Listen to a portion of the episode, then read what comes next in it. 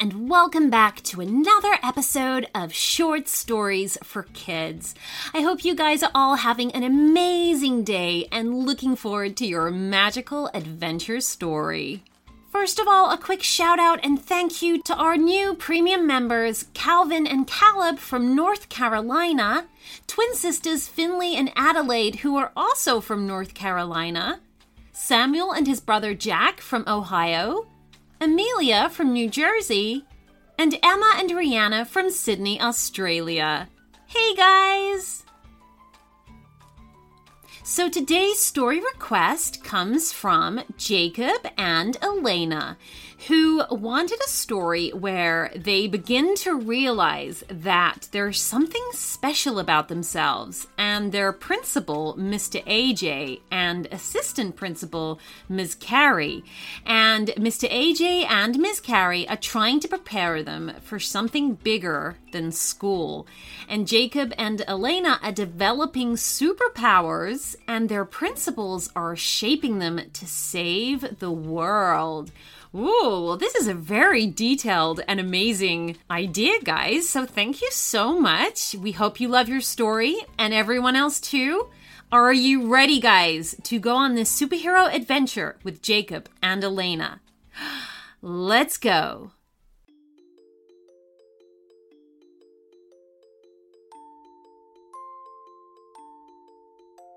I need two volunteers, said Mr. AJ, the school principal. Jacob looked at Alaina and realized she was already putting her hand up, so he did the same. Wonderful, smiled Mr. AJ. If Alaina and Jacob could stay behind, then Miss Carey will explain what's needed. So, as all the other children filed out of the classroom, Jacob and Alaina found themselves stood before the cheerful assistant principal. Well done for volunteering, Miss Carey said. I was hoping it would be you two. What do we have to do? asked Alaina eagerly. Quite simple, really, said Miss Carey. Come with me. She led them out of the classroom and into a neighboring room, the sight of which made both Jacob and Alaina gasp. The floor of the room was covered with Legos. More Legos, in fact, than they'd ever seen before.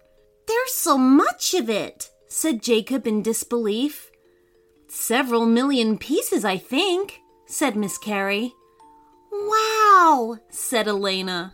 And I'd like you to sort it all, Miss Carrie said. Into those. She pointed to several large plastic barrels that were as tall as they were. A different color in each barrel, please. Then put them in the storeroom over there. But that will take ages, complained Alaina. Then you'd better get started, said Miss Carrie. I'll pop back in a while and see how you're getting on. And with that, she left, closing the door behind her. Jacob and Alaina couldn't believe their eyes. Were they really expected to sort all these Legos? Well, I suppose we'd better get started, said Jacob as he bent down and picked up a few red blocks. Okay, agreed Alaina reluctantly. She picked up some white blocks. They found it was easier to stand nearest to the barrels and start clearing the Legos closest to them. At one point, Alaina looked up and could see Jacob had cleared so much more than her. She decided to quicken up. But when she looked up again, He'd almost picked up double what she had. She stopped to watch him and realized he was moving incredibly quickly. And oddly enough, getting quicker. She watched Jacob move so fast that he became a blur. The barrels were filling rapidly as more and more of the floor was cleared of the little colored blocks. But then, quite suddenly, it was all done. Alaina stood with her mouth hanging open. What are you looking like that for? asked Jacob as he dropped the final piece of Lego into the blue barrel. You were moving so quickly, she said, like you had super speed. Jacob looked at her strangely. I think I'd have noticed that, he said. But Jacob, look at the clock, she said, pointing to the wall. We've only been in here 15 minutes. It must have stopped, he said, looking unsure. There's no way all of that took 15 minutes. Alaina couldn't tell if he was joking or not. Anyway, we're not finished yet, she said. We have to put the barrels in the storeroom. They look heavy, Jacob said as he tried to move one. He grunted and groaned, but it was too great a weight for him to budge. How are we supposed to move them? he said in despair. Here, said Alaina, let me have a go. She braced herself, expecting it to feel like trying to lift a small car, but to her amazement, it was more like lifting a kitten. Ha! Look, she said. It's as light as a feather. No, it's not, insisted Jacob as he tried a different barrel. He couldn't budge it at all.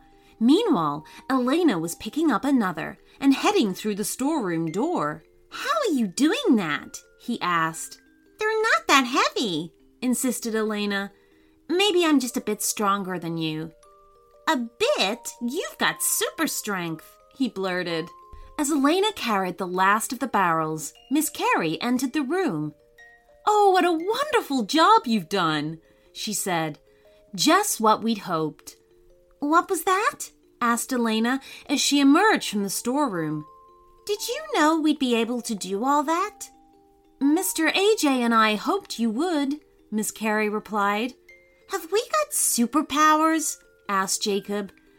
It looks that way, said Miss Carey with a smile. And I suppose you're wondering how. The two children nodded with excitement. Then I think you'd better come with me. She took them to Mr. AJ's office. But to their surprise, it was empty. Miss Carey headed straight across the room and opened a door that the children had always thought was a store cupboard. In reality, it turned out to lead to a staircase heading downwards. Are we going down to the basement? asked Alaina. A bit deeper than that, replied Miss Carey. Now, hold on to that handrail. It certainly was a long way down, with the walls quickly turning to bare rock. At last they arrived. The walls were lined with odd pieces of equipment and screens, and in the center was what looked for all the world like a UFO. Oh, ah, children, welcome, said Mr. AJ from where he sat in front of a desk full of large flat screens. Mr. AJ, said Jacob excitedly, we've got superpowers. Is that a UFO? asked Alaina, marveling at the strange object. Are there aliens in it? Well, no aliens, said Mr. AJ. It was empty when I discovered it, but we do think it's a UFO. It emits a strange energy that Miss Carey and I have been studying. We came to the conclusion that it could, if the individuals were just right, transfer some of that energy to children. And it turns out we were right, because here you are. Wow, it made me super fast, said Jacob, and it made me super strong, laughed a delighted Alaina. You're the first, said Miss Carey, and we hope to find more of you. But for what? Jacob wondered. Well, to be heroes, said Mr. AJ. To help people, if you want to, of course. The children nodded. That sounded like a great thing to do. At that moment, the lighting in the caravan changed and began to pulse in shades of red. What's happening? Alaina asked, looking worried. Mr. AJ spun in his seat and checked the screens. A train has jumped the rails on the edge of town, but nobody's hurt. But the engine's in danger of falling into the river and the driver is trapped inside. We can help, barked Jacob. If you think you're ready, said Miss Carey. Let's do it, grinned Alaina. You'll have to give me a piggyback. Hop aboard, said Jacob. Good luck, began Mr. AJ, but they were already gone, streaking up the stairs and out of the school on Jacob's superfast legs. Across town they raced, zipping and zigging and zagging as they dodged people and vehicles so fast that hardly anyone even noticed them. The train accident was so recent that the emergency services hadn't arrived yet. As they raced up, they could see train passengers were gathering on the embankment, looking dazed but safe. It was clear that the engine was in great danger of toppling over into the river. It had become separated from the rest of the train and now dangled dangerously out over the water. I've got this, said Alaina. I think so anyway. She approached the engine carefully, looking for somewhere to get a good grip. Then, when she was happy, she began to pull backwards. With a creaking, grinding noise, she began to pull the tremendous weight of the engine, step after step, until it was safely on solid ground once more. Did you see that? shouted one of the passengers. That kid just dragged the train back to safety. Suddenly, lots of people were taking an interest in them. People were fishing out their phones to take photos or videos.